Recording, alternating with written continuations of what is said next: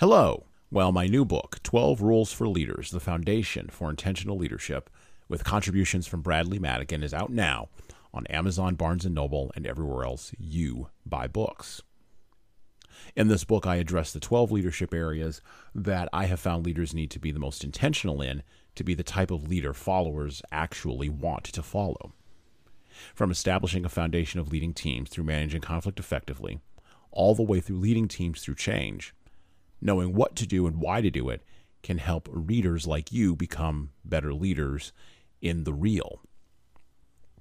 12 Rules for Leaders is a written continuation of the work I've been practically doing, leveraging the leadership training and development products and services of Leadership Toolbox all the way to leading keys. 12 Rules for Leaders represents a distillation of practical lessons I've learned, absorbed, and transmitted from training and developing 15,000 managers and supervisors over the last 10 years. Reading 12 Rules for Leaders and living it is like getting coaching from me directly without having to pay my full coaching rate.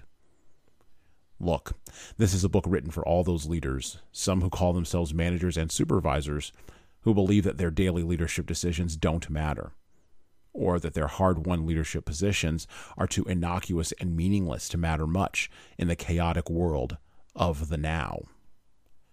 12 Rules for Leaders is the confirmation you are looking for that you are the leader for exactly the historical moment happening right now. Head on over to leadershiptoolbox.us and scroll down the homepage. Click on the Buy Now button and purchase in hardcover, paperback, and Kindle format on Amazon 12 Rules for Leaders, the foundation for intentional leadership. And that's it for me. Out. Hello. My name is Jesan Sorrells, and this is the Leadership Lessons from the Great Books podcast, episode number 28, with the two black guys. Returning yet again, uh, DeRollo Nixon Jr barrister, Esquire. Should I go with barrister, Esquire? Is that appropriate for our listeners? They work for me, yes. Uh, all right, so he likes those. All right. Well, how I make my bread. it is all about that. And speaking of making bread, we're going to make some hay while the sun shines today, and we are going to talk today about the Federalist papers. So I have the Signet Classics edition. You can go ahead and get your edition if you would like from the Library of Congress, uh, Project Gutenberg, or anywhere else online where you want to go look at stuff for free. I would recommend reading these because they are argumentations uh, for the U.S. Constitution, written by Alexander Hamilton, James Madison, and the late, great, and balding John Jay. I don't know that he would have appreciated being in the fraternity with me and DeRollo, but he was a different man from a different time. And in our time, today, we are going to break down the Federalist Papers. We're going to talk a little bit about the meaning of the Constitution and why it is important to have a Constitution. We're also going to discuss specific uh, specific Federalist Papers including the one that I'm about to open with right here. From the Federalist Papers by Hamilton, Madison, and Jay. Federalist number nine by your friend and mine, uh, Alexander Hamilton. A firm union will be of the utmost moment to the peace and liberty of the states as a barrier against domestic faction and insurrection. It is impossible to read the history of the petty republics of Greece and Italy without feeling sensations of horror and disgust at the distractions with which they were continually agitated and at the rapid succession of revolutions by which they were kept in a state of perpetual vibration between the extremes of tyranny and anarchy. If they exhibit occasional calms, these only serve as short lived contrasts to the furious storms that are to succeed. If now and then intervals of felicity open to view, we behold them with a mixture of regret arising from the reflection that the pleasing scenes before us are soon to be overwhelmed by the tempestuous waves of sedition and party rage. If momentary rays of glory break forth from the gloom, while they dazzle us with a transient and fleeting brilliancy, they at the same time admonish us to lament that the vices of government should pervert the direction and tarnish the luster of those bright talents and exalted endowments for which the favored soils that produced them have been so justly celebrated. From the disorders that disfigure the annals of those republics to the advocates of despotism have drawn arguments not only against the forms of republican government, but against the very principles of civil liberty. They have decried all free government as inconsistent with the order of a society, and have indulged themselves in malicious exultation over its friends and partisans. Happily for mankind, stupendous fabrics reared on the basis of liberty, which have flourished for ages, have, in a few glorious instances, refuted their gloomy sophisms. And I trust America will be the broad and solid foundation of other edifices, not less magnificent, which will be equally permanent monuments of their errors. Eat it, Karl Marx. Actually, I added that on the end. That's actually not there. He predates Marx by a good 100, good 120 years. Uh, it strikes me as we open today uh, in reading the Federalist Papers, and there are quite a number of them, as a matter of fact, um, in total. Uh, and in my edition of the Federalist Papers includes the Articles of Confederation, the Declaration of Independence, um, and of course the Constitution uh, with extensive notes. There are 85 Federalist Papers in total, and we'll talk a little bit about uh, where they came from here in just a moment. But it occurs to me, it strikes me in reading these with DeRollo that nothing of importance or with the potential for importance ever got built without there first being confrontation. Mm-hmm. The trouble with many people in our modern, unserious era, and the reason why we do, one of the many reasons why we do this podcast, is that we have raised the psychological trait of agreeableness and openness to the height of virtue, at least in the public and celebrity sphere or the sphere of higher education. And we can claim that this is merely a veneer to cover other evils, but it is some trait we have raised nonetheless. And we have also moved inexorably in the direction of making disagreeableness, even a little bit of it, well, we've moved that to a level of violent destruction. We now equate words with violence. This is where the disturbing trend that has been building over the last 15 years in this country, and it does disturb me quite greatly. This trend of a lack of support of the First Amendment of the U.S. Constitution and calls for it to quote unquote go have come from, all the way to canceling comedians who tell jokes that make our made up identities, and yes, I said made up, our pretend identities feel bad. No, no, no. No, no, no. One thing you realize when you read the Federalist Papers is that the writers and the supporters of the Constitution came from sterner stuff. They were the original, and I can't say this word because kids listen to this podcast, but they were the original F around and find out generation. And they argued and they fought and they backbit each other, and they did it all in public in the defense of a republic they were seeking to build and protect, not only for themselves, but also for their posterity. Remember the Declaration of Independence? Yeah. What is it DeRollo said on that episode? Come and take it. These yeah. are the federal yes, these are the Federalist Papers from the Library of Congress, and I quote: "The Federalist, commonly, commonly referred to as the Federalist Papers, is a series of 85 essays written by Alexander Hamilton, John Jay, and James Madison between October 1787 and May 1788." The essays were published anonymously under the pen name Publius in various New York State newspapers at the time. The Federalist Papers were written and published to urge New Yorkers to ratify the proposed United States Constitution, which was drafted in Philadelphia in the summer of 1787. In lobbying for adoption of the Constitution over the existing Articles of Confederation, the essays explain particular provisions of the Constitution in detail. For this reason, and because Hamilton and Madison were each members of the Constitutional Convention, the Federalist Papers are often used today to help interpret the intentions of those drafting the Constitution. Close quote which we need to understand their intentions and we need to interpret them accurately now more than ever before. And so, as usual, in order to get to the bottom of all of this, in order to gird our loins as we try to turn the corner on the next hundred years of this republic, we have back our good friend, DeRollo Nixon. So let's start off with this, DeRollo. Why did New York State matter? Uh, in national politics, New York State doesn't matter too much now, but back in the day, back in the day, with the 13 colonies, why did New York State matter? Let's start with that because people are going to listen to this and they're going to go, why New York State? Wasn't Virginia more important if they know a little bit of history? Or, or they may just say, well, I don't understand because who cares about New York now? I mean, yeah, they got a great city there, but so what?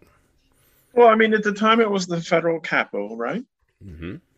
Um, but uh, New York, its commercial weight, those were always important. At the time, it was not uh, the population colossus it would become in the 20th century before slipping back uh, into a more modest place where, you know, she finds herself today. But anyway, um, Pennsylvania had more people, and I believe Virginia also had more people.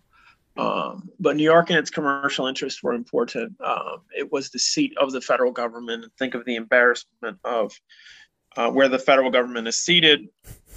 There's a new convention, in this case, not meaning the getting together of people, but the actual document produced. Mm-hmm. Okay, an agreement, a convention. Um, and to have that convention not be ratified by the state where the federal government is sitting would have been singularly embarrassing. But you, there may be other factors you're also after. I think people underestimate. Well, people underestimate just, and it, tells you, it kind of demonstrates, actually, doesn't tell you, demonstrates just how old our country is. That New York State was once considered to be this this this powerhouse, right, of um, of federal power.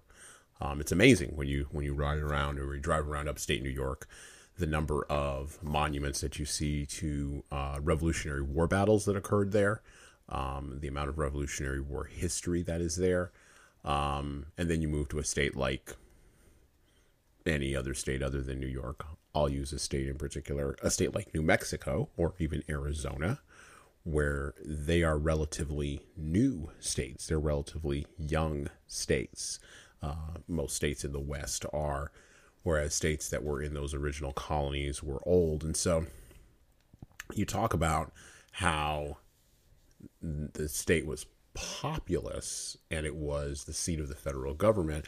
But these were also well read people. And when you read the Federalist Papers, one of the things that jumps out to you is just how well read, I mean, Federalist number nine, that bit that I just read there, just how well read these men were. But they were writing, well, let's start off with this, or let's go to this.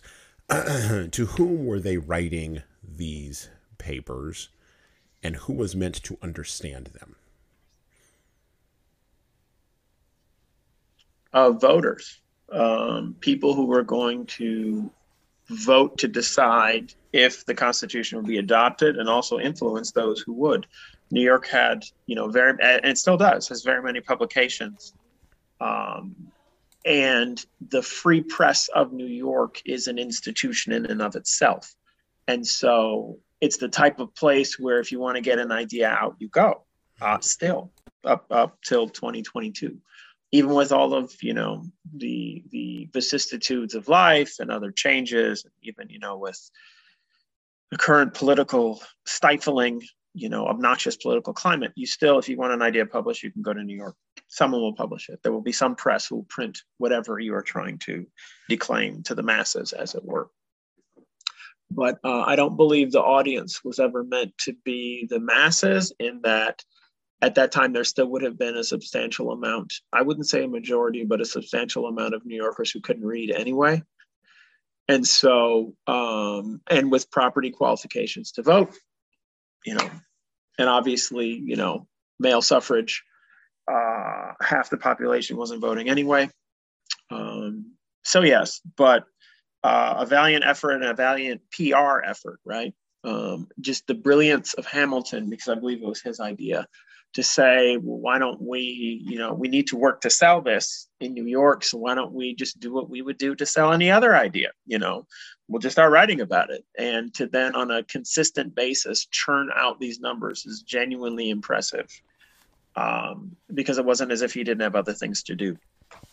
Right. And these aren't blog posts. I mean, let's be very clear. Like, these are tightly written letters and they are directed to a population that understands Greek and Roman history, understands myth, understands democratic institutions, understands the nature of what democracy is. But Hamilton, Madison, and Jay, to a certain extent, are also seeking to educate, right? Like they're they're trying to teach the people, you know, who they are. Uh, but they're also trying to teach people about who this, what this document is meant to do, what this Constitution is meant to do, what they were seeking to do in Philadelphia, the things we talked about last week, right? Um, when Ben Franklin um, made his speech. And go back and listen to our, our, last podcast. Go back and listen to episode 27 where we talk about the Constitution. Um, but um, Franklin talked about how the arguments that they had been having, his closing speech before he signed, um, the arguments that they had been having needed to stay within those walls. And then it seems as though immediately Hamilton was like, "Yeah, forget you, Ben."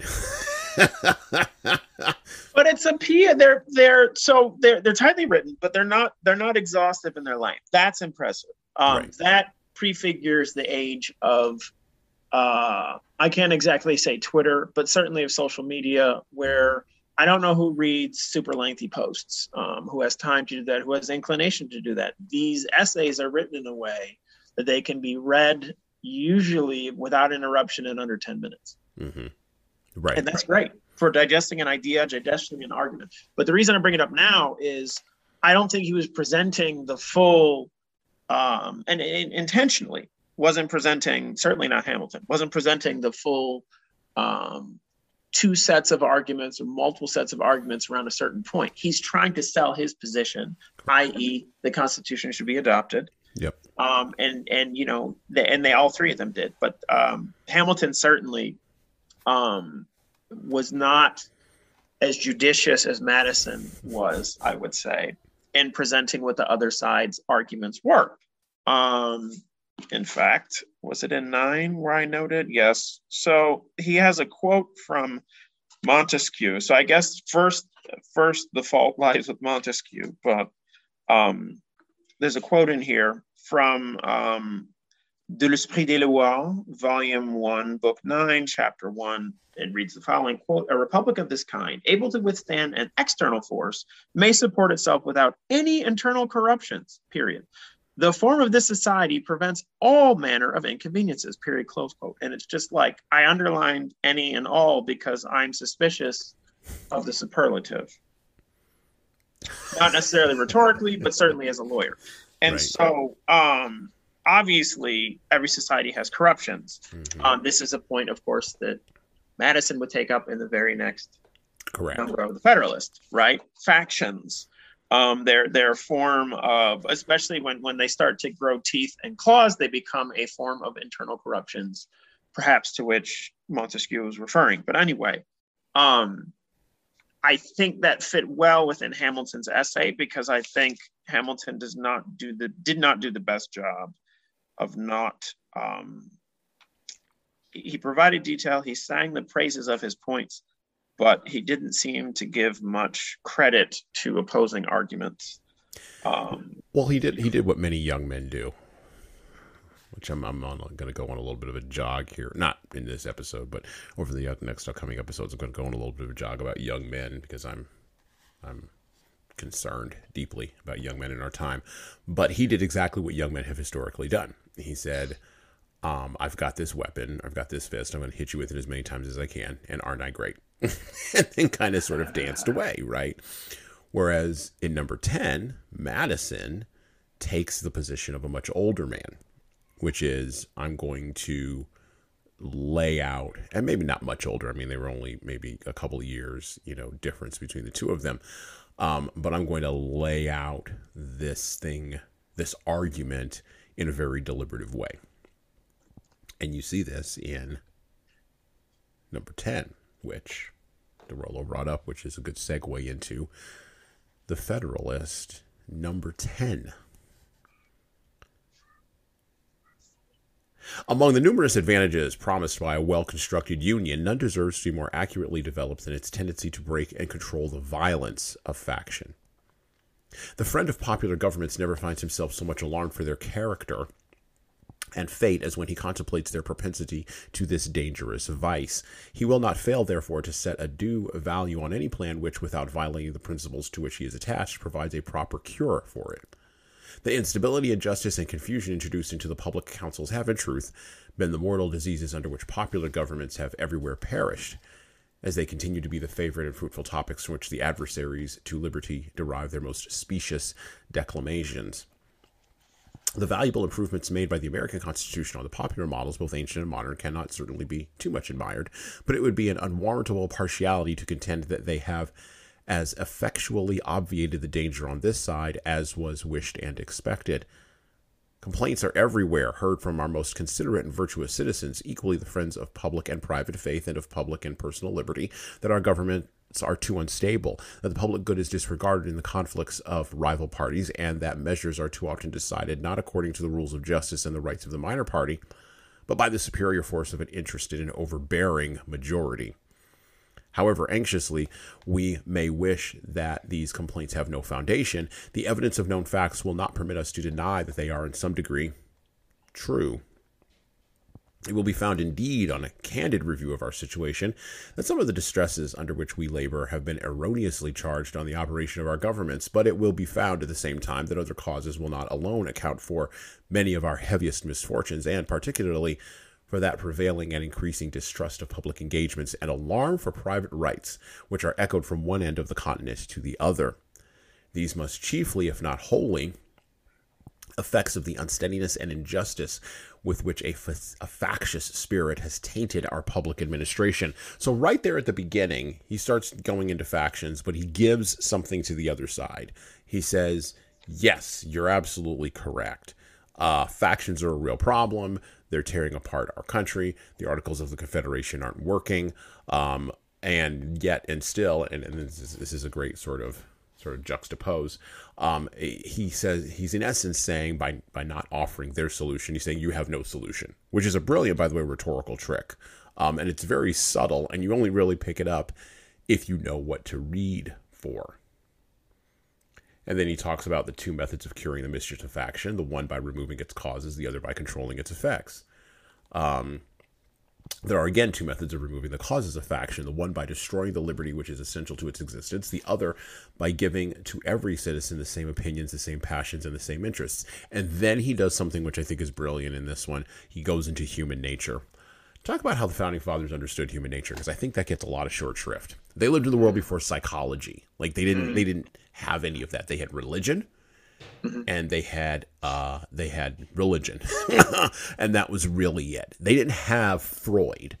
So how the heck if I'm a modern person listening to this, which what other person would I be? Uh, listening to this, I'm a person in 2022. I live in the backwash of 120 years of psychology. How is it that these people with religion understood human under understood human passions almost as well, if not better than we do? Um, well, they're extremely well read in the classics, right? So it wasn't just religion meaning the Holy Bible, right? Uh, almost entirely. Um, I'm even in the in the the instance of oh, his name is is slipping my mind, but there was a one of the the one of the founders, I think he's from South Carolina, who was Jewish. Uh, even so, um, oh, still yeah. the Holy Bible, right? Um, but well read in in classic literature. So Greek and Roman literature uh, literature, the history, the poetry, the plays, all of this. Um, and so the humanities, in fact. Um, and so their understanding of humanity was well informed by their understanding of the humanities uh, and the classical humanities, not whatever somebody wants to say now about life as if it's true, but um, something that stood the test of time because it provided insight into the human condition, something like William Shakespeare, something like you know his works like you know Geoffrey Chaucer, etc. Anyway, um, because of this, I think, and because of an unusual ability to spend time thinking. Okay. And this was in part for some of them, Madison included, uh, because they had slaves doing the work. Um, their ability to sit still and think, um, I think, most closely approximates in the modern setting that of an academic who has tenure. And so somebody else is earning his bread, as it were, or her bread. And so they're allowed to think about what they wish to think about, teach a couple of classes once every two years or what have you, and devote themselves to what they're passionate about in terms of their scholarship. Mm-hmm. And the practical reason for supporting that is because of what the scholarship produces, mm-hmm. right? Because they they alone position themselves to come up with these insights on a regular basis, it's worth us tolerating. And if you don't feel like tolerating it, um, just be happy when they work for private universities because then you don't have to tolerate it. You're not paying for it.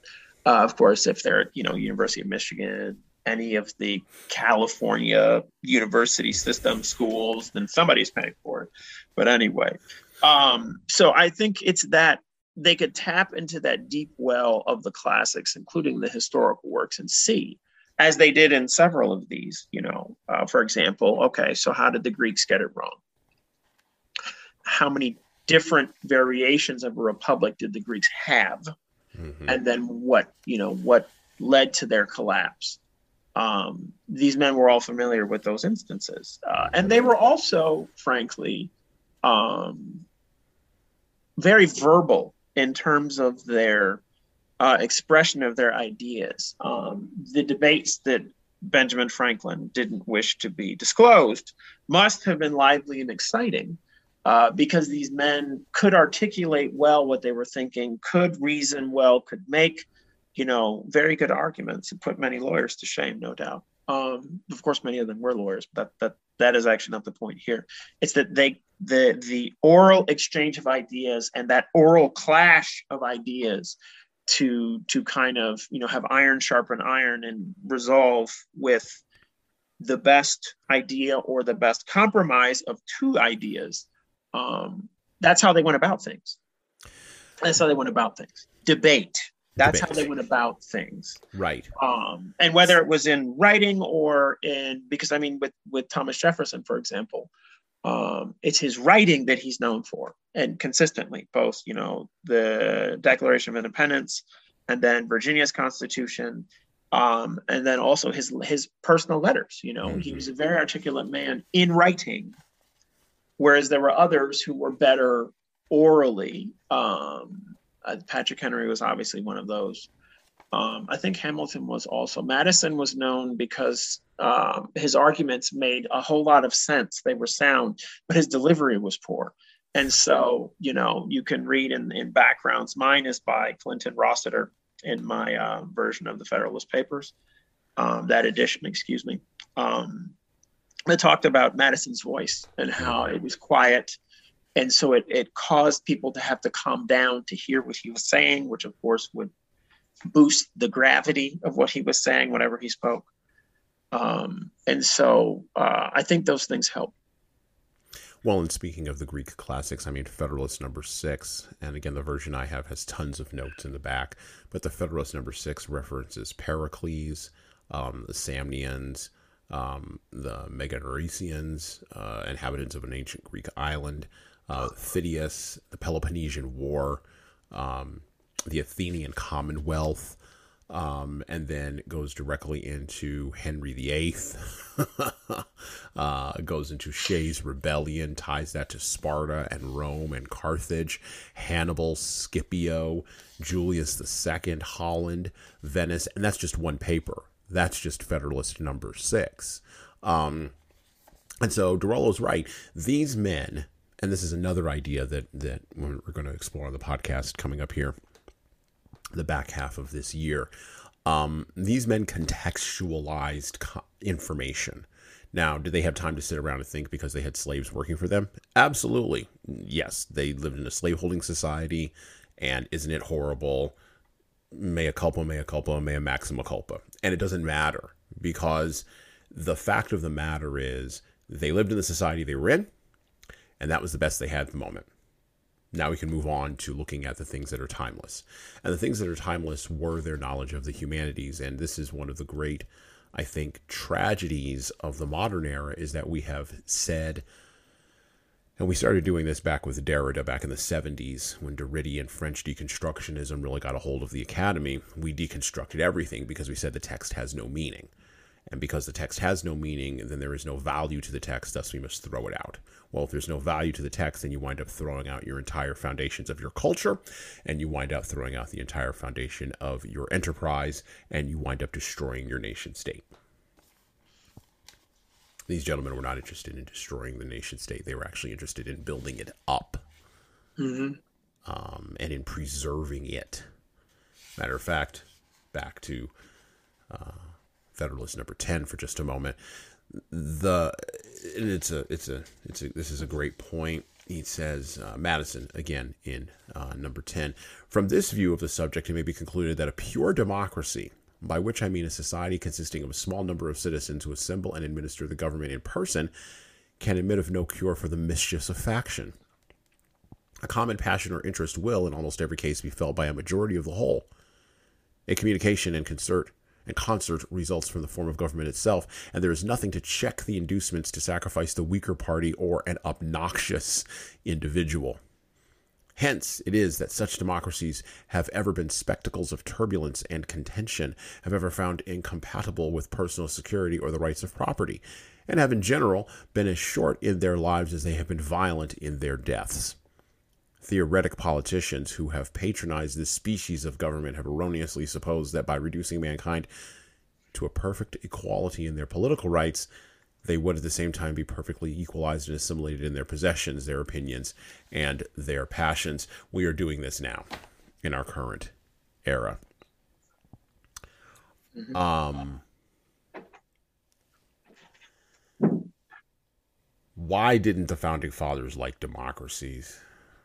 As many people we, we use it we throw this word around left and right these days. We don't we don't know anymore what the difference is between a democracy and a republic. And when you say that the United States is a constitutional republic, people stare at you like you've grown a third head. So what is the difference between a republic and a democracy? And why were the founding fathers opposed to democracy? Well, um or Madison anyway. He was the only one. Jefferson probably liked democracy, but in certain respects, he did. Yes. So democracy being the form of government in which the authority ultimately resides with the people, but also, and certainly in a direct democracy, um, as a form of government where the individual citizens um, actually participate in their own governance. And so they show up at the councils. The, the prototypical example in our country that remains to this day. It, it's the town meeting of New England. Mm-hmm. Okay. Mm-hmm. And it is yep. no, it's not a quirk of history or an accident. Um, that New England, of all sets of English colonies in America, to be distinguished from the mid Atlantic colonies and certainly from the southern colonies, that New England did direct democracy and some parts still do, uh, is fitting. Uh, it was fitting because they came from the, the, the New England was settled um, chiefly by Britons from the eastern part of Great Britain. Um, Norfolk, Suffolk, Lincolnshire, these places, a little bit of London, but mostly where I just said, um, they were much more populous then than now. Um, the proportions, I mean, okay. Um, but they were a commercially oriented part of the UK that um, had many dealings with the continent, but just went about exercising their rights individually in ways that their fellow countrymen from uh, let's say Wiltshire did not. Okay. Mm-hmm. Um, or you know the the West Midlands did not. Um, and there there are very many reasons for that. That it, it's it's too complicated to get in. But suffice to say, um, they were used to exercising their rights and having power over their lives. And so when they came to uh, New England, um, they invested it, as it were, with that spirit. Okay, and so that that's democracy. That's how democracy works. In contrast, in a republic, um, the free citizens um, do not participate in their own governance other than by electing their rulers, whether they be legislators or a magistrate, here being a reference to an executive. Okay. Um, and in certain instances, when judges were chosen and others they weren't uh, popularly elected. But the point being, um, in a republic, there is a representative form of government that allows for um, greater efficiencies and effectiveness in terms of not just policymaking and the governance, but also allowing the society to do to pursue its own ends, you know, for which the government was constituted to protect that society. You know, one of the funny, maybe funny is the wrong word, but Madison in Federalist 10 makes a statement about why government exists, its chief end, and then he contradicts himself in Federalist 45. And I find it interesting because um, one was written later than the other, right? And so I don't know if his views evolved over time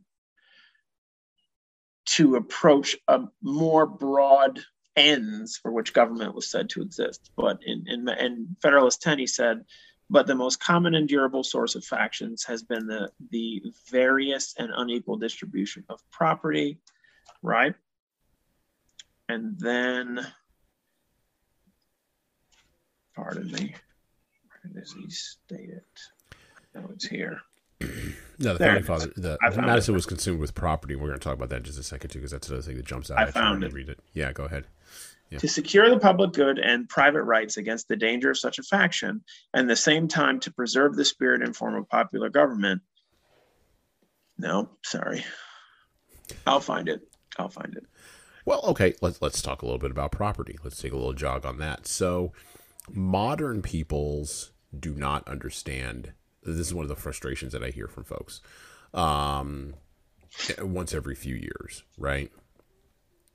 Uh why were the founding fathers why were why were they so focused on property uh, who cares about property um, particularly in this generation the last couple of generations where we now have a group of people who are in the world who um, live on subscription services where they don't really want to rent or sorry where they don't really want to own they want to rent um, there's a lot of talk about how it is just too difficult to own a home. I'm hearing more and more of that in the popular culture, and thus we will not do that.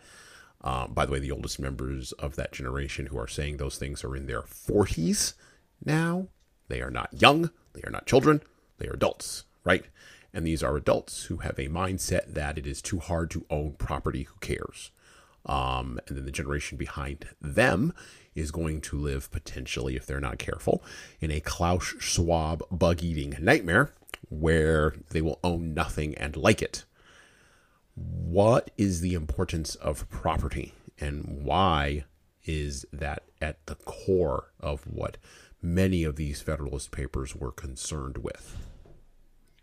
Well, property was freedom, and the first species of freedom uh, freedom that common people had, okay, which is to say, not barons, not dukes, not kings. The very first freedoms that they enjoyed um, on a wide scale in, in, in the United Kingdom, they were property rights, okay, including inheritance rights and things like that.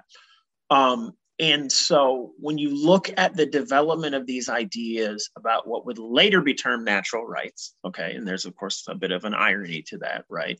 Because if the rights are natural and thus pre-existed human societies, then the rights didn't develop in quotation marks.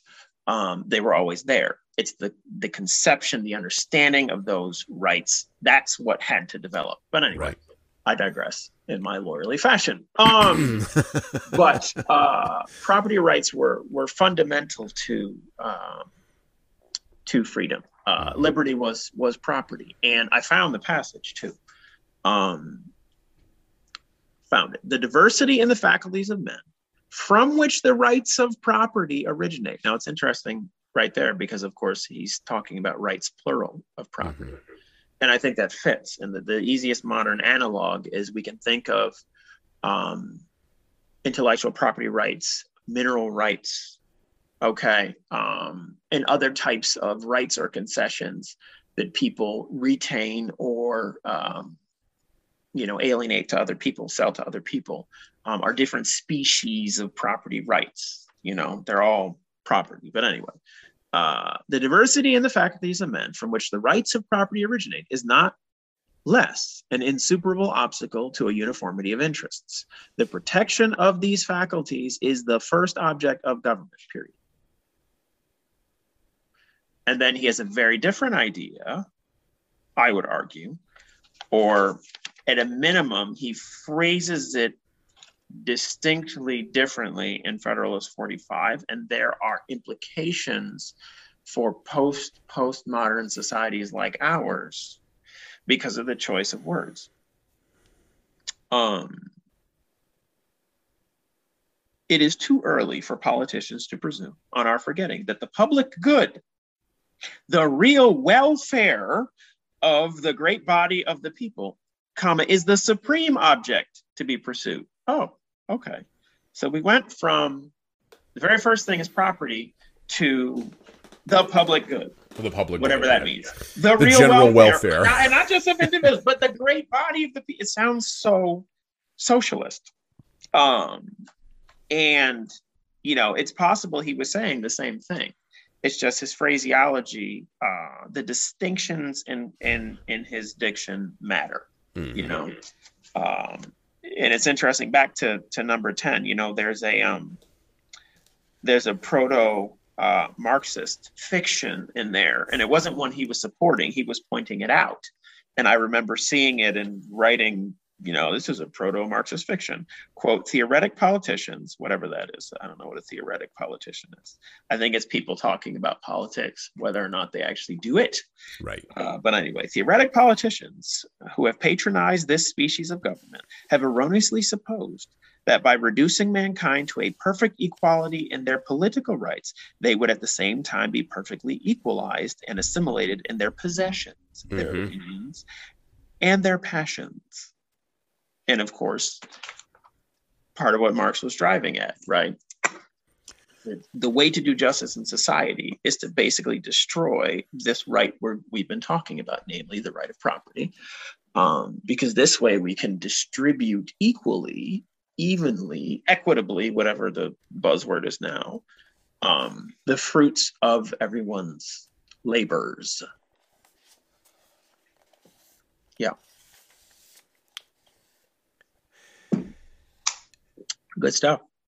I think Madison would have had something to say about that from Federalist Paper number 51.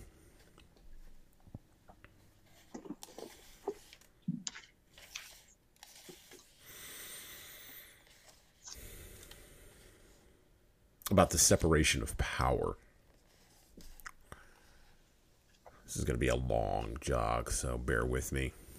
But this goes directly to what DeRollo was just saying about Marx's objection to the historical dialectic of capitalism.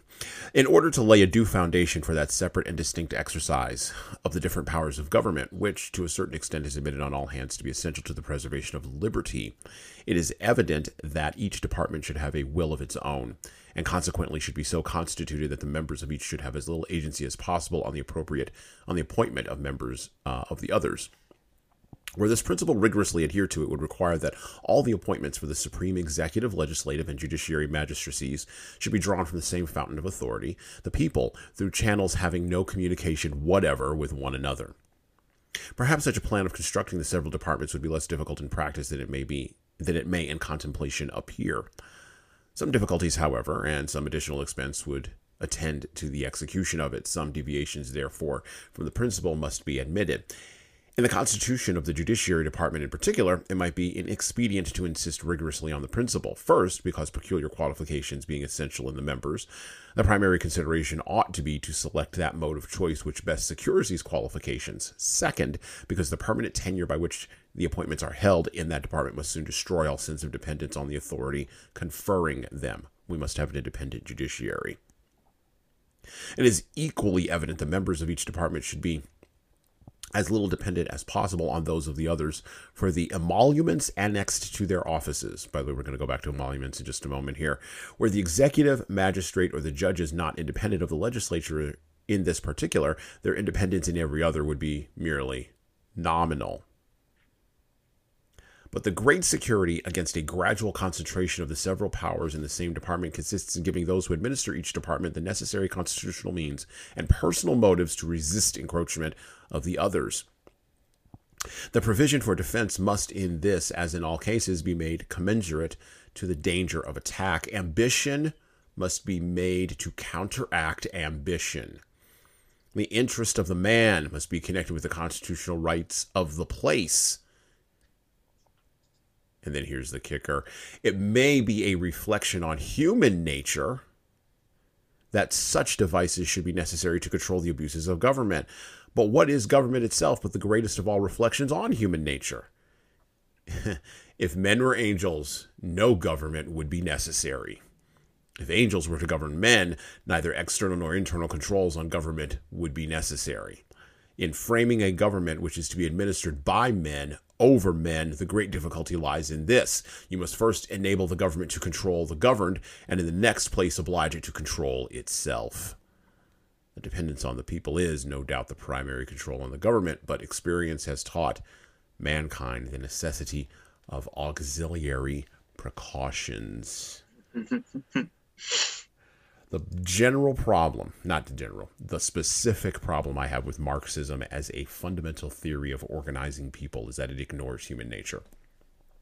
Fundamentally, it, it is so far into the technological weeds. It is a victim of not science, that's a different thing. It is a victim of scientism. It is the scientism thinking that infects Marxism uh, and everything that Marxism touches, from psychology, in the case of Freud, to evolution, in the case of Darwin, all the way to, well, even Nietzsche, which we'll talk about him on the podcast coming up here in just a few weeks. Um, Marxism poisons everything that it touches because it ignores human nature and it ignores human nature in the most base of ways. It ignores human nature by saying we don't need anything, we just need to govern each other. Madison would say, yes, we need to govern each other, but human nature does reign supreme, and we must be uh, we must acknowledge it, even if we are agnostic to it, and we must acknowledge its power. And it is supreme hubris and arrogance that does not do that, and that's what fundamentally one of many things fundamentally that annoys me about Marxism and has for years. Um, I think for me, it's it's corruption. Well, it leads, to, it leads to corruption. It leads to corruption because when you ignore human nature, well, as Dostoevsky said, if there is no God, then everything is possible. so, I mean, there you go. What I mean is because man is corrupt, um, Marxism is never going to work. As you, I believe, have been, you know, pointing out, the foundation upon which it lays its great gamble, okay, mm-hmm. uh, is a foundation of sand. It cannot stand because that's not how human beings are constituted. Um, you know, it was it David Hume. Mm-hmm. Um, life is short, nasty, and brutish. Oh, no, no, no, um, no, no, no. That's uh, Thomas Hobbes. Thank you. Thomas Hobbes, Leviathan. And yes, so um, the reason that life is short, nasty, and brutish is because we are short, nasty, and brutish. So, um, you know, that, that that's among the chief causes of why life is like that. And so when you take that into account, one should not be surprised when you take away everybody else's rights and all of a sudden property is not distributed equally that the people at the top are as corrupt as the people they just liquidated, literally, mm-hmm. if not more corrupt. And then Marxism necessarily requires centralization. And so that brings more people under the control and power and influence of these malign murderers. And then you end up with a bloodbath over and over and over and over. Well, and, and would, so their unwillingness to the, well, second thing is their unwillingness to, to admit you're right. All these other times we tried it, it failed. It failed in Russia, failed in Cuba, failed in Venezuela, failed in China. They they won't. It failed in North Korea. They won't admit that, and that's one of the things I find frustrating about well, it. Well, they can't they can't admit the failure because, again, everything Marxism touches. Um, Alexander Solzhenitsyn, uh, Václav Havel spoke about the necessity of a lie and, and Havel talked about this most notably in The Power of the Powerless, um, the necessity of a lie to keep the system going. Fundamentally, Marxism is built on lies. It's built on a lie about human nature. It's built on a lie about history. It's built on a lie about class, classes and, and the, the the tensions, not struggles, the tensions between them. It's even built on a lie and how it refers to people. I mean, workers. Every time we say workers, in the, I, I want to cringe. You're, you're not a worker. We're not. We're not Marxists. We're not communists. This is not a communist collective. And by the way, here's the other place the lie is built on. And we've mentioned this in a previous podcast, but it bears repeating. Anytime you see a country with a name Democratic and Republic in it, more likely than not, it is not Democratic and it is not a Republic. Isn't it great? and that is the lie that underlies Marxism. It is a lie. And well, we all know who the father of lies is, right? From the beginning. So the other dynamic that you see in the Federalist Papers, and you have to put it in the appropriate historical context, is Rousseau's boys were having a heck of a time in France. And these guys knew about all of this. And Rousseau was the original man is great, society is flawed kind of guy, and we can just build a new world here in the world we're in. And they saw this guy. Um, Jefferson was probably a little bit more connected to that than maybe some of the other founding fathers. He paid a little. I, I suspect the founding fathers uh, attention to France waned depending upon their level of interest. I think John Adams was probably very interested in what was going on over there. Um, Hamilton only in terms of money because that's all he really cared about at the end of the day. Um, and then um, and then uh, and then of course Jefferson because he wanted to be effete and elite, and so that was the place that you went to go and do that kind of stuff. Um, but beyond those guys, I mean, they were seeing the newspaper reports, they were getting the letters of what was happening in France.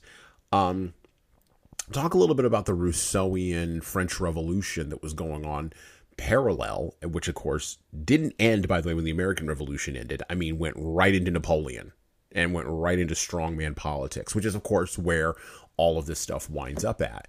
Um, it's the original proto Marxism, right? Mm. Um, kind of.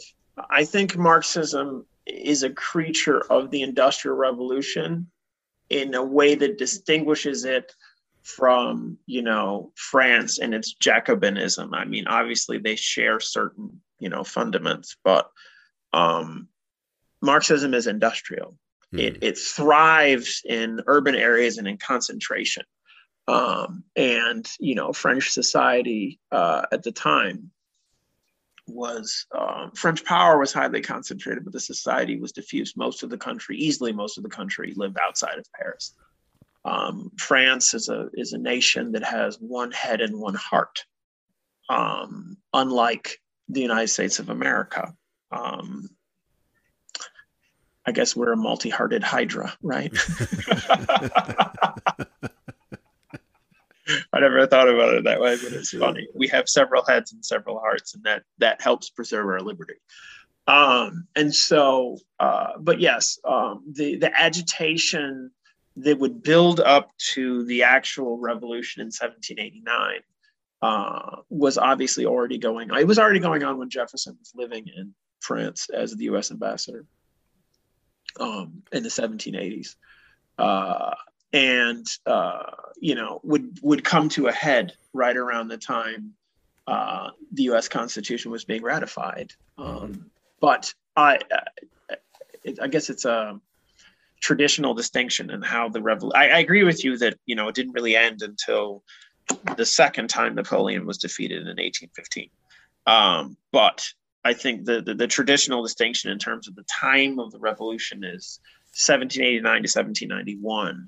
Um, really was one attempt, and I thought a valiant attempt to take um, a government that really represented 2% of the French nation and defined itself as being representative of the French nation and made it into a government that much that that, that represented a far greater percentage of Frenchmen and French women. Um, and to their credit, they talked about, you know, um, women's rights uh, almost contemporaneously with what was going on, and that that uh, that obviously wasn't the case in America. But anyway, um, that period when I guess that's the um, I'm, I'm likening it to growing up as a human growing up as a man. And so i think this is the that was its young adult phase where everything is uh, dreams and possibilities and you have this new power and you're going to achieve so much right? And then there was a horror that followed it and i don't know what to liken it to. Middle um, age no, I was thinking that, but there there can be some soundness that come. Thankfully, there's some soundness that can come with middle age, and soundness didn't really come. Uh, I think for a long time, mm-hmm. um, the French society struggled with the tensions between a, a, a heretofore politically disenfranchised mass of 98% of the nation and the 2% who owned and ran everything, uh, except businesses, because that's what the tiers état did. Um, anyway, uh, that struggle would go on just about for a century. You know, it was, it was really, really difficult um, for them to find their Republican footing, small r. Um, and I don't, I don't really know if that came until the Prussians defeated them in the 1870s as part of the unification of Germany. They that lost point, Alsace and Lorraine. Yep, that pointless summer then, war. that pointless right, summer war. right, but then um, the Third Republic uh, mm-hmm. was inaugurated, and that republic, if I'm not mistaken, let me make sure I'm not wrong. Oh, that's weird. Pardon me.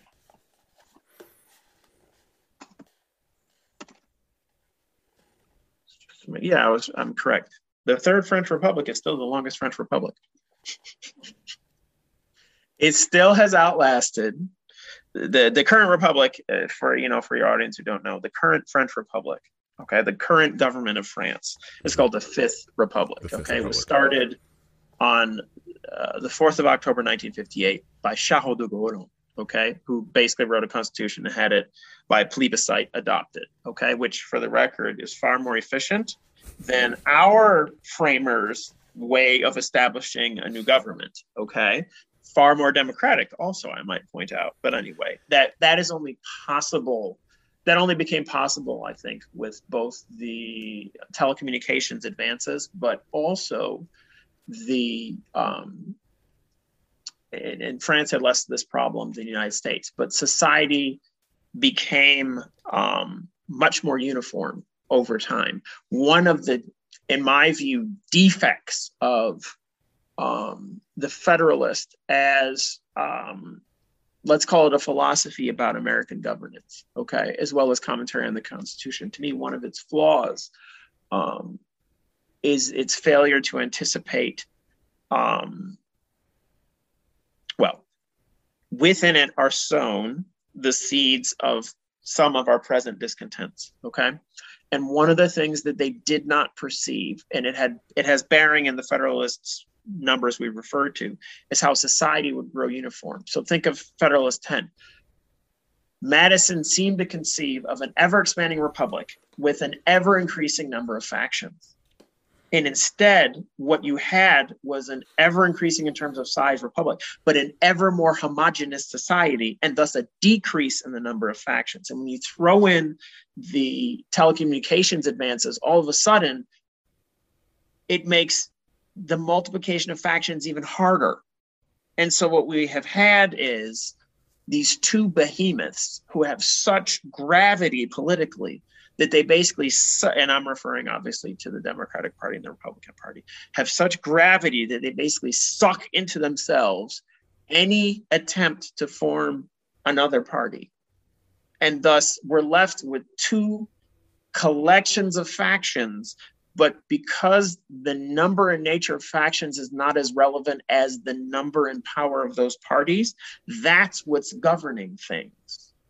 And so th- I don't believe they anticipated that. I think de Tocqueville did, but I don't think Madison or Hamilton or Jay anticipated um, that society would become uniform like that. Um, and of course, for de Tocqueville, who came uh, I don't chalk it up to, well, yes, he obviously was a genius and he was certainly insightful and perceptive beyond the norm. But the time frame in which he came in the 1830s, that gave him an advantage that these men did not have. Okay, the first 50 years of the growth of the nation had already happened at that.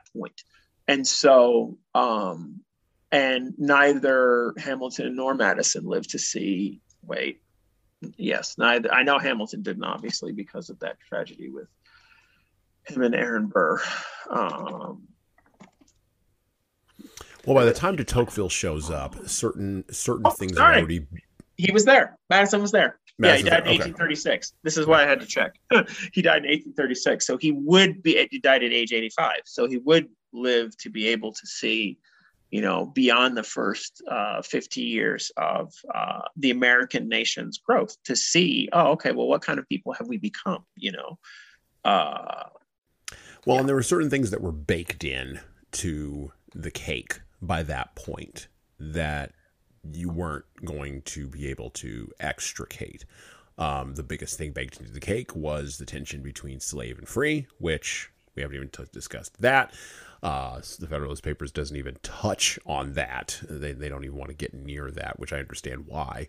Um, and I want to gradually, I want to ask you a question about Thomas Jefferson here because one of the one of the more glaring silences on the Constitution is Thomas Jefferson. Um, and we're going to read anti-federalist uh, papers here coming up in our next episode and so you know there may be there's going to be some things from jefferson in there some thoughts from him in there but it is glaring how little jefferson had to say about the constitution um, and how silent he was on the the the dynamics and the structure and the tension and well i mean let's go to what's baked in so let's go to slavery um these letters, and I started this off this started this off this episode by talking about how these letters were directed towards people who were in New York, but not Virginia.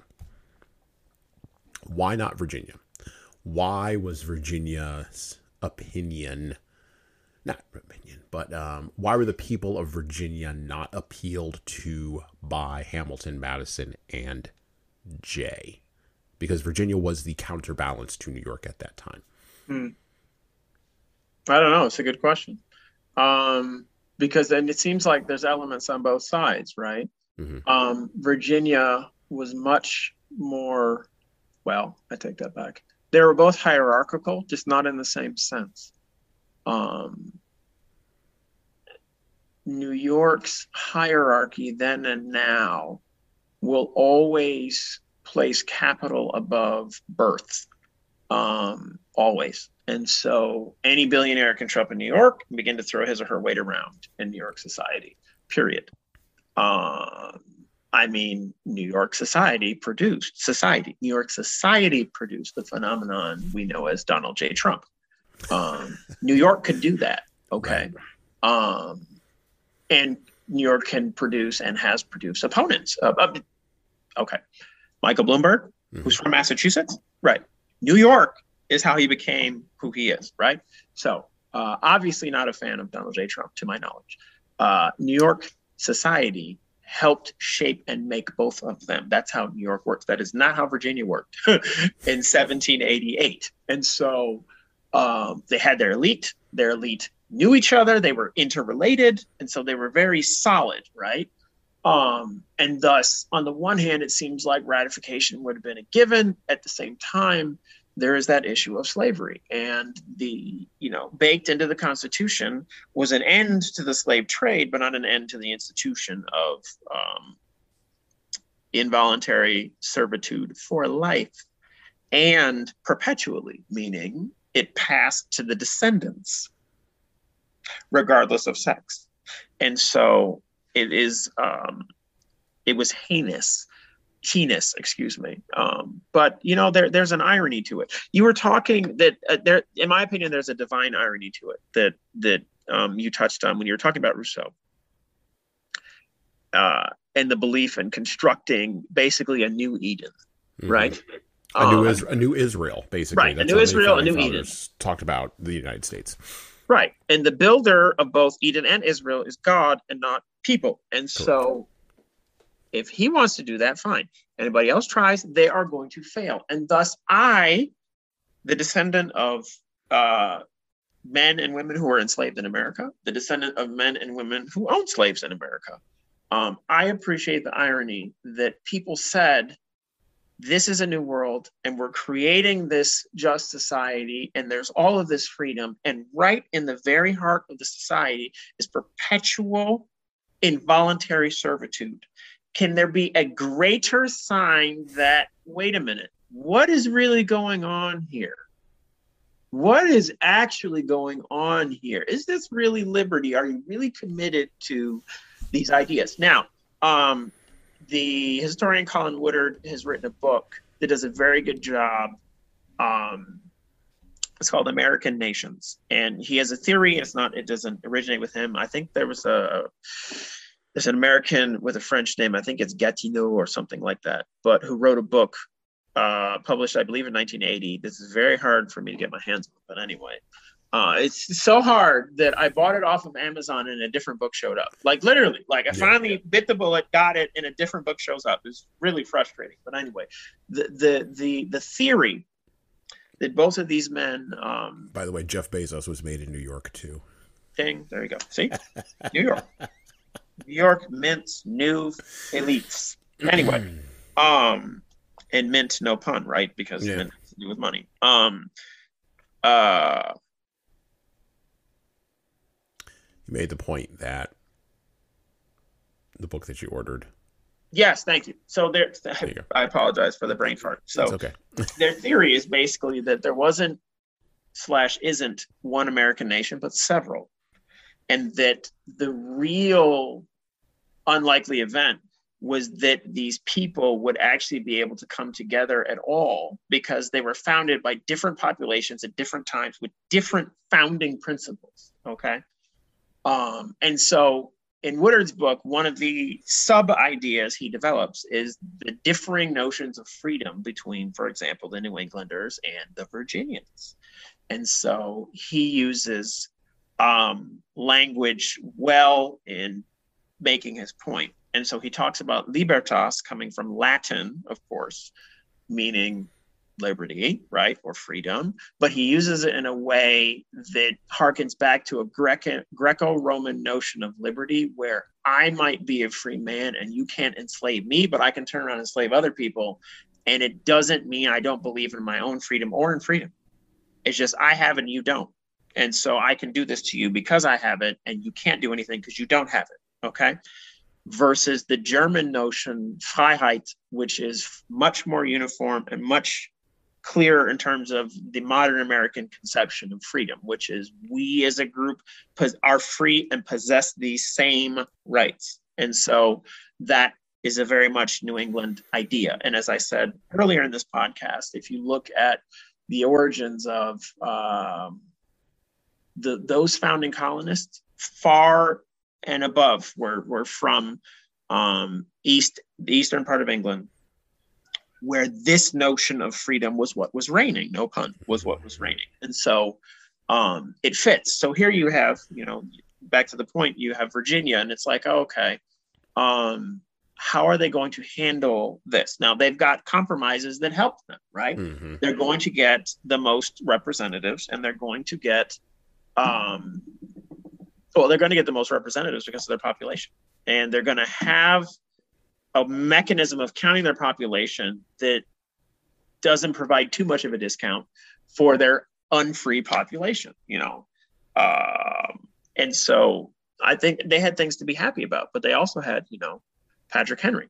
So they had a very vocal, very passionate um, man from the hills, right? Uh, a borderlander, to borrow an idea Woodard talked about, and also um, David Hackett Fischer talked about in his phenomenal seminal work, Albion's Seed, which goes through many of these concepts I've been talking about for the last five minutes.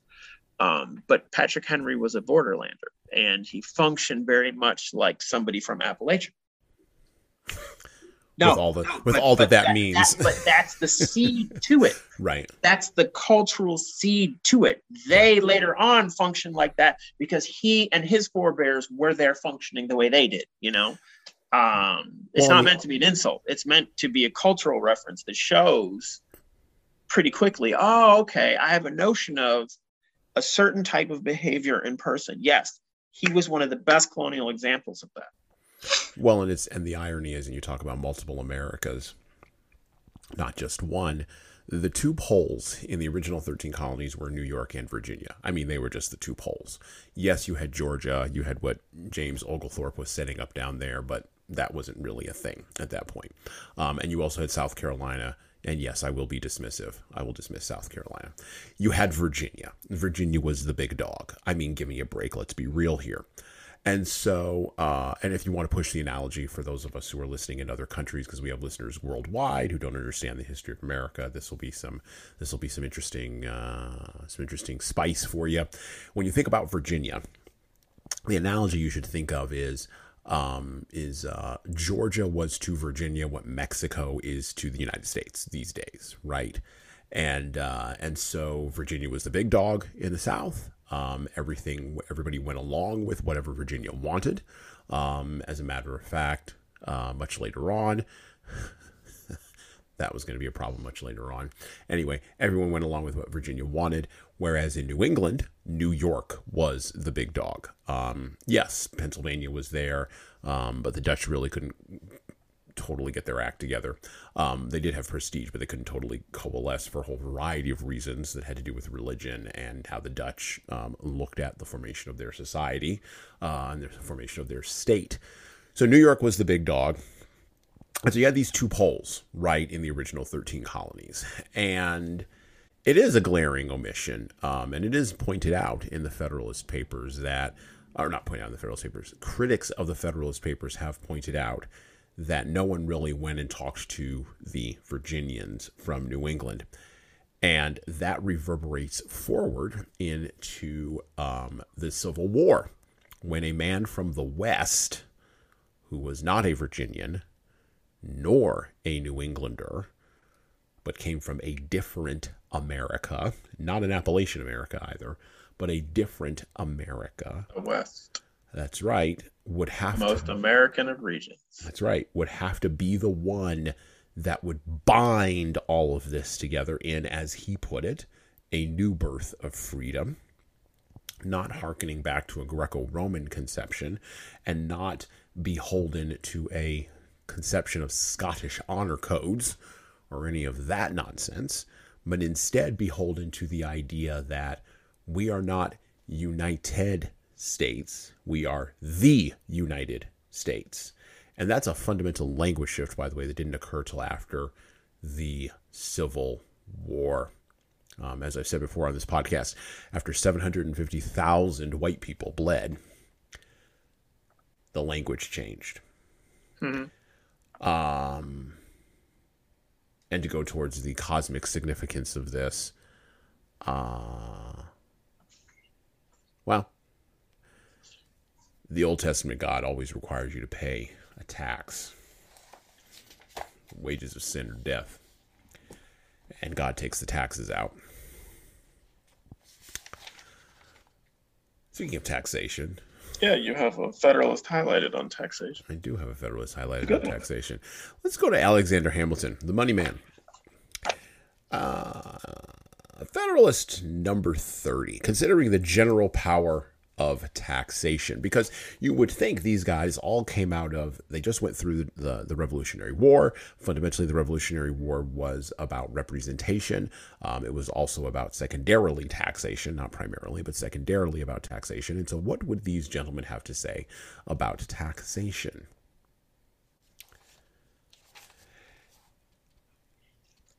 Federalist number 30. This gentleman had some things to say about taxation. Federalist number 30. Alexander Hamilton. And no, as I've pointed out before, no, not the Lin Miranda version of Alexander Hamilton either. By the way, you can That's good art though. You can, That's well, good you art. can send him an email, tell him to email me. We can have a chat. It's it has already art. been observed that the federal government ought to possess the power of providing for the support of the national forces in which proposition was intended to be included the expense of raising troops, of building and equipping fleets, and all other expenses in any wise connected with military arrangements and operations. But these are not the only objects to which the jurisdiction of the Union in respect to revenue must necessarily be empowered to extend. It must embrace a provision for the support of the national civil list, for the payment of the national debts contracted or that may be contracted, and in general for all those matters which will call for disbursements out of the national treasury. The conclusion is that there must be interwoven in the frame of the government a general power of taxation in one shape or another. Money is, with propriety, considered as the vital principle of the body politic, as that which sustains its life and motion and enables it to perform its most essential functions. A complete power, therefore, to procure a regular and adequate supply of revenue, as far as the resources of the community will permit, may be regarded as an indispensable ingredient in every constitution. From a deficiency in this particular, one of two evils must ensue.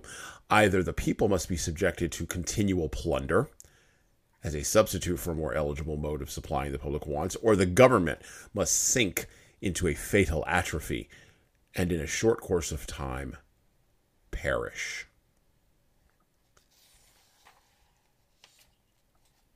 Uh, Hamilton tied taxation to energy, to money, to success in a way that none of the other founding fathers did. As a matter of fact, I think probably the majority of them found it to be gauche and probably to, well, gauche. they would use the term gauche. Um, and obscene, probably. But Hamilton struck strikes me very much as being an erudite accountant who understands at a, at a scale the nature of what money is uh, and the nature of how money works. And when you're in a room of guys who are either humanities majors or jumped up landed gentry, your accountant walks in and says, You have no more money.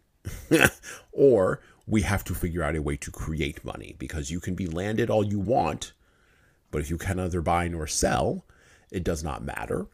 You can be um, you can be sitting in a room uh, thinking while your property does all the work. But mm-hmm. if you cannot buy or sell any of your property, it does not matter. Hamilton comes off as being, when it comes to money anyway, the area he knows, and when it comes to taxation, he comes off as being practical. Why is that? What is it specifically about him and about his posture towards taxation that sort of allowed the founding fathers to kind of let him get away with some things. Um, and later on, he was in George Washington's government. We could talk a little bit about that too. But um, George Washington's administration, much to the chagrin of Thomas Jefferson. But mm. uh, but uh, what made him so oriented in that direction? Was it because he came up out of poverty? Or was it just like there's just certain people with these kinds of skills and you just got to let people go in their particular skill set? Um, I think it's uh, certainly there's some there's more of the former in my view than the latter, and, and explaining why Hamilton you know, exhibited this genius, not just for finance, but for public finance. Mm-hmm. Um, I think totally you know, different beast than private finance, by the way. Yes, but they're related. They're related creatures. I think it's like comparing a house cat to a tiger. Mm-hmm. Um, they're the same uh, genus, but they are not the same species of beast. Um, and uh, so with with with with um, with Hamilton, that famous bastard out of the West Indies, right? Who yep. found himself in New York. Uh, that's literally what he was called. Just in case you don't know and are um, guffawing at my expression, this is what, and I'm, you know, maybe um, Lin Manuel has has made that, you know, now it's well known, wonderful.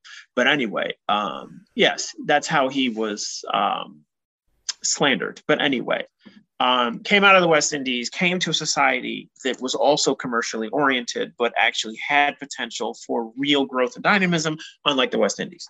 Um, so coming to that society oriented that way and then coming from the bottom and as an attorney being able to work his way up and being able to seize opportunities um, i think these factors helped um, you know grow and and mature his understanding of, of finance. Um, and so uh, I don't know how he was able to make that leap to public finance, but he did have a good internship when he served as one of General Washington's uh, aide-de-camp, right? Mm-hmm. right? And so would write the would basically do administrative functions for this great general, but from that position would be able to see, you know, how an army was governed, see what the real problems were of supply, um, supplies of um, men and material, supplies of food, um, and also one of the chief bugbears of General Washington during the war was finance, in that he struggled to be able to pay soldiers, merchants, and others, and he hated it. Now, of the founding fathers who actually understood finance, also George Washington was one of them, and the reason was, um, and it, you know, it's it's it's interesting in trying to compare the backgrounds of the two men, right? But each of them started off in a socially um, I don't want a, a socially unprivileged position. Okay. Washington wasn't the oldest son. And um and then I believe, if I'm recalling correctly, we ended up being raised by his brother anyway because of the early death of his father, right? Yep. And then where the Washington family was at that time bore only a slight, you can see they, they were in the same stadium, okay, but they weren't even necessarily uh, on the field, let alone playing and winning the game. And so um, all of that change is due largely to the Herculean efforts of the founder of our country. So, um, anyway, one of the changes he put in place, I believe, in the 1760s were financial ones because he saw the fundamental inequity of the British colonial, sorry, the British imperial mercantile system. Okay. And he basically saw that he was going to be built in London and that he wasn't going to have control. And so he actively went about constructing a better foundation for the financing of his household, if we want to look at it that way. And he was largely successful. Um, he did not end his life in colossal debt like TJ did, um, and like some of the others did. Um, TJ did not understand finance. That was not Jefferson's thing. Um, he didn't understand greatness. All three of these men, Hamilton, Washington, and Jefferson, all understood greatness. And I think they all pursued greatness according to their own individual genius, uh, and but they were differently constituted. And so um, Jefferson's genius seemed to be in being able to sum up in eloquent words what in eloquent words for posterity, for forever, as it were, why the Americans were basically kissing goodbye uh, the third George of the House of Hanover. Um, and obviously didn't care about Parliament.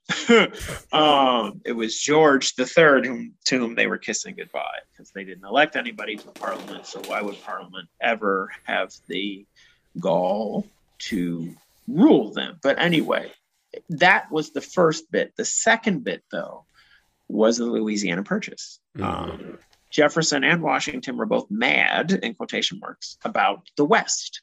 Each of them saw the West and the American, meaning the settlement of the North American continent, chiefly by American colonials, okay, and then you know recent immigrants at that time, recent immigrants, um, they saw that as being somehow chief and, and critical to the formation of the American nation and its greatness. Each of them was able to perceive that at that early of a date. Okay. Um, and, and it's hard, I think it's hard to conceive nowadays because we look at maps that show accurately the contours of our continent. We have a notion of what the different regions look like. We can get that from television, we can get that from books and pictures and things. They had none of those things. They did not know how far the continent extended. They did not know. They didn't know and so they're looking into the dark as it were and seeing something that was there and it's it's profound. Um, but anyway um, hamilton and his genius were not about um, you know running an army weren't about um, how to placate politicians who disagree with you. Okay. He did not do that very well obviously. Um, and there's certain other things he didn't do very well, but he he got public finance. He really, really got public finance. Um, and it's impressive. And and in that you know very short Federalist 30, I thought he did a very good job of explaining what now is axiomatic and the reason why it's axiomatic. The shame of the reason why it's axiomatic is that our notions of what governments cannot do have been so reduced that we read it and say, oh, of course they need to tax. They just fought a war about who could tell whom to give revenue to which body. That's why they were fighting. You know, taxation without representation is tyranny. We put it on the license plates of Washington, D.C., and yet continue to deny to Washington, D.C. representation in Congress that is real rather than representative in some other sense. Um, so I guess we still haven't learned that lesson. But anyway, they knew that. And so I thought he did a very good job of setting out, you know, why the new federal government would need to tax. And it's interesting because he's got a passage in here where he touches upon why governments exist. Mm-hmm. Quote, how is it possible that a government, half supplied and always necessitous, can fulfill the purposes of its institution, can provide for the security, advance the prosperity, or support the reputation of the Commonwealth? Question mark. Oh, that's why you think governments exist. Okay. And then he goes on. How can it ever possess either energy, to your point, or stability, dignity, or credit, confidence in home, or respectability abroad? How can its administration be anything else than a succession of expedients, temporizing, impotent, disgraceful? How will it be able to avoid a frequent sacrifice of its engagements to immediate necessity? How can it undertake or execute any liberal or enlarged plans of public good? Yes, this man understood finance, public finance, and its difficulties, and the necessity of the federal legislative body to be able to say, to individual citizens. This is what you're going to pay on sales of that. Because, of course, we know he wasn't talking about income tax. No, that would have been entirely that that yeah, that would have been an entirely well, I wouldn't say it entirely. I think he would have, yeah, I, I think, think he, I think he would have associated that with tyranny. I think he would have gone right it's to nope. leap. Yeah. It's a leap. And of course it began as an expedient. Oh, we have to pay these war debts, so we'll do this. Right. right and didn't become permanent until the 19 teens. But that, um, in my view, is one of three important fundamental changes to our Constitution that make the Federalist, as it were, in certain respects, just academic. Okay. The direct election of senators, a permanent income tax, and term limits for presidents only are fundamental changes to this Constitution all of which necessitated amendments. So they understood that to change the Constitution, you have to amend it, and this is the process. They understood that then. Anyway, um, those changes fundamentally reworked this Constitution.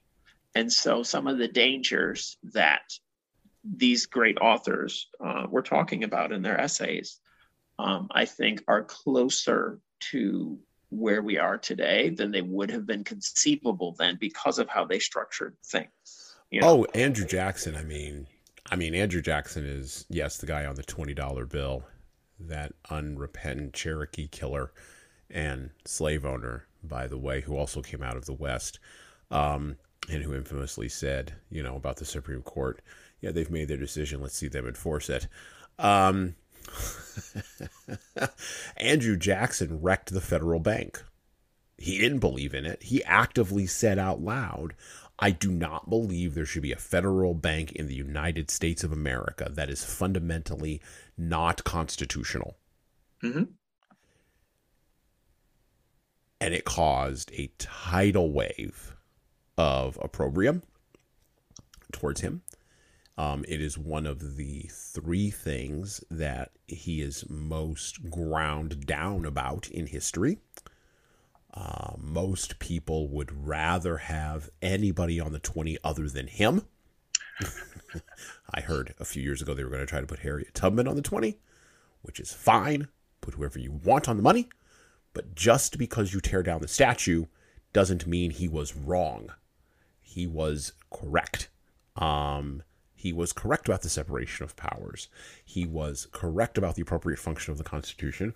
And he was correct about the ability of the federal government in a centralized fashion to be checked in its tyranny in your individual pocket and inflate the money and do a bunch of other things, which has wound us up in the space of being the single most indebted nature nation in world history currently in 2022.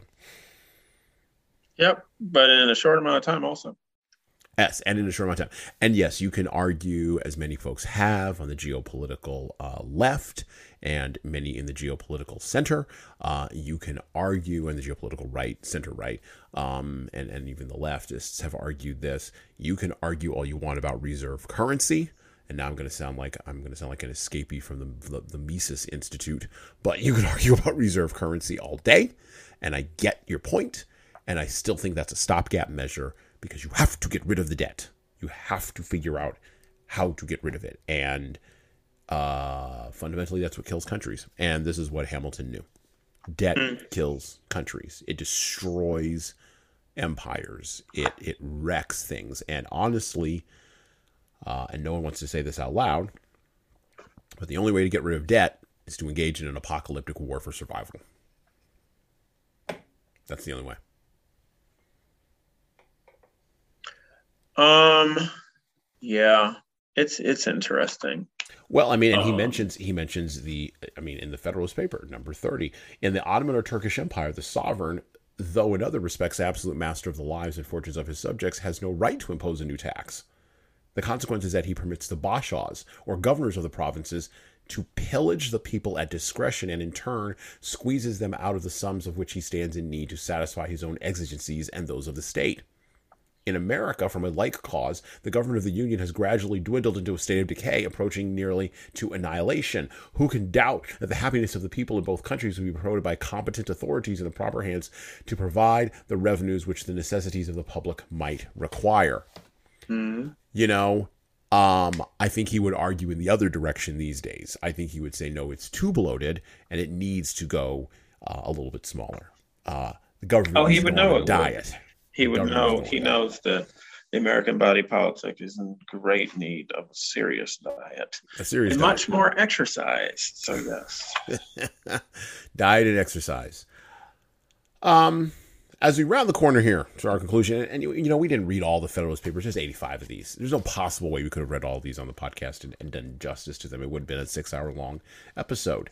Um, and we only do that for really interesting things. No, um, it would have been a six hour long podcast episode. And we brought in a lot of elements because it does bring in a lot of elements, speaking about the humanities and the contextualization of uh, the Federalist Papers and pretty soon the Anti Federalist Papers. And these four podcast episodes that we are doing this month, in the month of July 2022, focusing on the Declaration of Independence, the Constitution, uh, the Federalist Papers, and fundamentally our next episode coming up, the Anti Federalist Papers, um, create a foundation for you believe I believe create a foundation for leaders to uh, understand the nation state papers of the United States in a bit of a different way, um, and to look at and to place uh, context around uh, their own leadership behaviors. These are not to meant to be exhaustive, nor are they meant to be all inclusive. They're meant to give you a taste. And so I would recommend going out and picking up your own copy of the Federalist Papers or going to the Library of Congress, as I mentioned at the beginning of this podcast episode. Uh, go out and read those. Go out and grab them. Go out and peruse them, skim them. Go look at what Hamilton said. Go look at what John Jay said about. Uh, about the military and about the Navy. We didn't even read any of Jay's papers. We really focused on Hamilton and Madison um, in this um, in this episode. Uh, go look at what is being quoted versus just listening to someone else quote it to you. Go read that. Um, what can leaders take from the Federalist Papers? If I'm running a company, what do I take from this? Other than, okay, that was an interesting historical jog. Hey, Sana DeRollo. Uh, what am I going to do with this? You know, for my next, what, what I get for two hours to how time. you sell your changes, you know, it's, it's this great, it's one of the best PR campaigns I can think of in the last 500 years, you know. Um, and one where the results were lasting, you know, because obviously um, Lenin did a hell of a job, pun intended, with his PR campaign selling Marxism to Russia. You know, look at the results; they're terrible. Uh, here, you have a PR campaign, and um, you know, you can look at his form. You know, if I'm not mistaken, weekly publications um, that are short, pithy, um, but uh, you know, still have some light enough to have eloquence, pithy enough to actually make you think, um, and all advocacy. Okay, all driving at a certain point, and having a unified, uh, a unified structure. You know. Um, anyway, uh, I think that's a great way to do PR. So if I'm in, a, if I'm a CEO, okay, you're the one who perceives the changes. That's your job. Okay, but how are you selling them to your people? You need to to to devote attention and effort and creativity to that um, because your ability to sell your the changes you know are coming your ability to sell those to your people just augments you know your ability to motivate them to achieve what you're trying to set them to do. Pardon so um, that's one takeaway i can think of off the top of my head. I think another one is and and it comes from actually from the introduction um, here to my copy of the Federalist Papers, the the Signet Classic Edition, with introduction and notes by a gentleman named Charles R. Kesler. Um, the two volumes or main divisions of the Federalist thus have two different have different themes that dictate the different points of view and kinds of argument. The theme of the first volume is the union, meaning the necessity of maintaining a firm and well constructed union as opposed to allowing its dissolution into separate confederacies of states, i.e., the Southern Confederacy, Northern Confederacy, etc. Publius announces, quote, that it seems to have been reserved to the people of this country by their conduct and example to decide the important question whether societies of men are really capable or not of establishing good government from reflection and choice. But reflective men know that politics cannot ignore the role of accident and force in human affairs. And the first volume of The Federalist is a long tutorial on the ways in which American Republicans, small r by the way, should anticipate the threats that will inevitably be posed by accident and force. That's a lesson for leaders. Do not ignore accident and force. There are more than just evil forces operating in the world, and there are more than just good ones. Um, leaders have to be aware, heads up, paying attention, eyes open, uh, paying attention to what those forces are. And very often, um, very often it is intuition that will take you into success if you are a leader. Yes, you need skills. Yes, you need training. Uh, yes, you need contextual understanding of the world yes, you need all of that, but you also need intuition and you need to not ignore it. Um, without intuition, battles cannot be won. I was just watching a documentary the other day about the Battle of Midway. And uh, there's no way the United States should have won the Battle of Midway in World War II against the Japanese. And it is only by a pilot, bomber, by fighter pilot, for the Americans flying around and seeing a rainbow coming up from a waterspout on an Imperial Japanese destroyer that he managed to intuit that the fleet was over there and led his people with only 10 minutes of gas to spare into the fight against the Japanese. That's accident in force, and that is the intuition to understand how to capitalize on accident. Not the skill to fly the plane, not even the ability to give the order and have everybody snap to and say, yes, sir. It's not just that. It's that intuition. It's all of that other stuff that's in the bucket that is undefinable and typically undefined.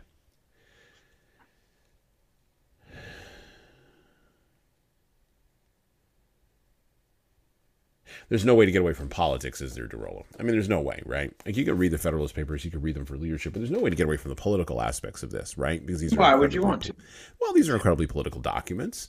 Um, but the, the the the the canard these days. Remember, I opened up with this idea that being uh, non-confrontational is the highest good. Now, being agreeable is the highest good because we don't want to hurt anyone's feelings. Hmm. Should leaders be worried about hurting somebody's feelings? I think we talked about this on the podcast before in terms of one on one, in terms of identity. But when it comes to matter of matters of vision or mission or goals, how should leaders conduct themselves? Well, you know, I, I don't think certainly in an institution that has any kind of popular franchise, failing to be attuned to other people's sorry, failing to be attuned to followers' feelings is fatal. And so um, the trick is just not letting it prevent you from going where you need to go and saying what you need to say. Um, so much of it is about how you do your delivery, right? Um, but the fact that a leader takes into consideration how he or she does his or her delivery shows that they recognize that the feelings matter.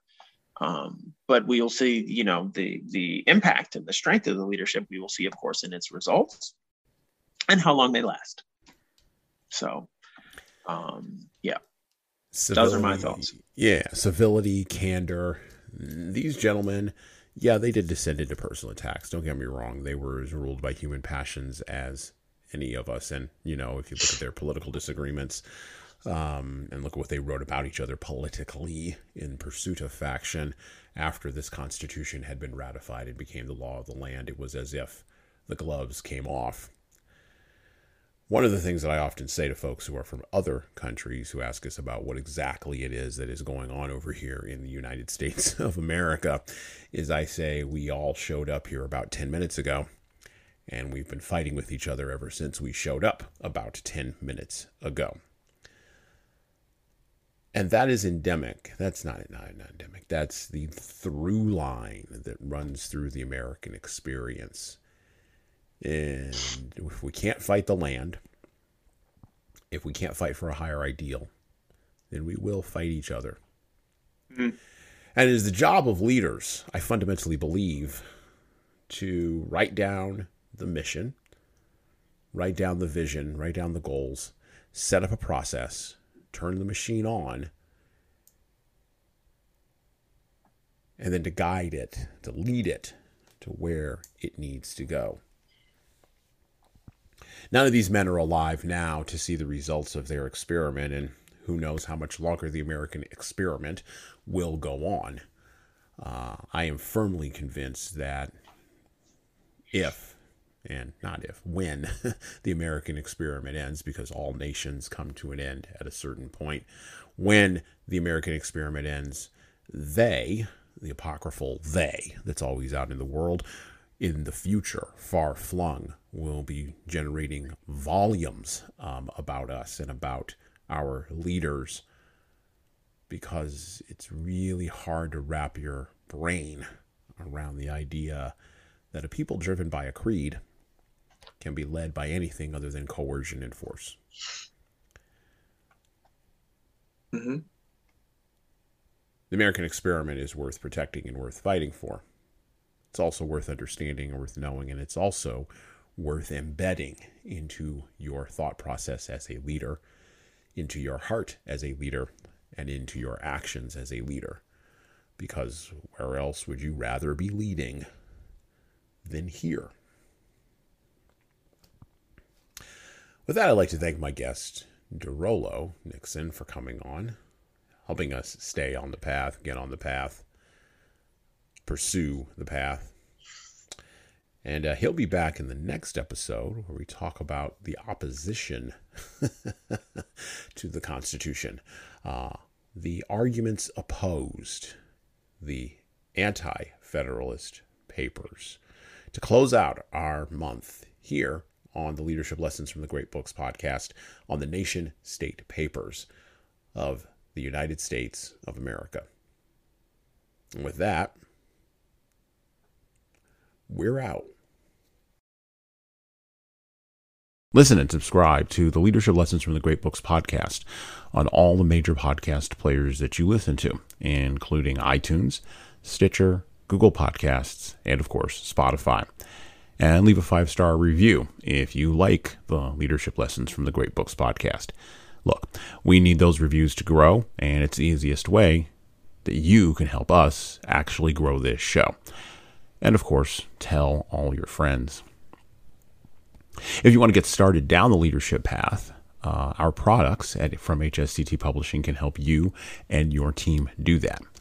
So check out our training webinars, our coaching services, and more at leadershiptoolbox.us. And check out our video based subscription service at leadingkeys.com. We've got books that will help you and your team grow. So pick up a copy today of My Boss Doesn't Care 100 Essays on Disrupting Your Workplace by Disrupting Your Boss. And subscribe to the Little Red podcast we launched earlier this year with the same name as this Little Red book. My Boss Doesn't Care 100 Essays on Disrupting Your Workplace by Disrupting Your Boss.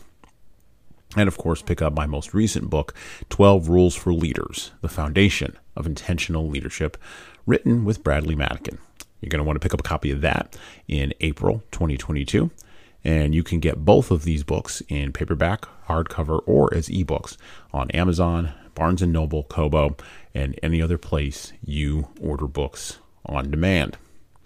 Finally, we are on YouTube, or I'm on YouTube, or someone around here is on YouTube. So like and subscribe to the video version of the Leadership Lessons from the Great Books podcast on the HSCT Publishing channel on YouTube.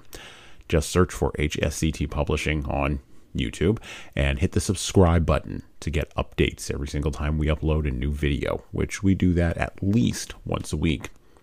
And subscribe to the Jesan Sorrells Presents Audio Experience podcast Yes, I have three podcasts on YouTube where I talk more casually with a wider range of people all about all matters that matter in the world today. Everything from fatherhood to criminal justice, Christianity to artificial intelligence. We cover the entire plethora of things that are floating around in my mind, and that's why it's called an audio experience.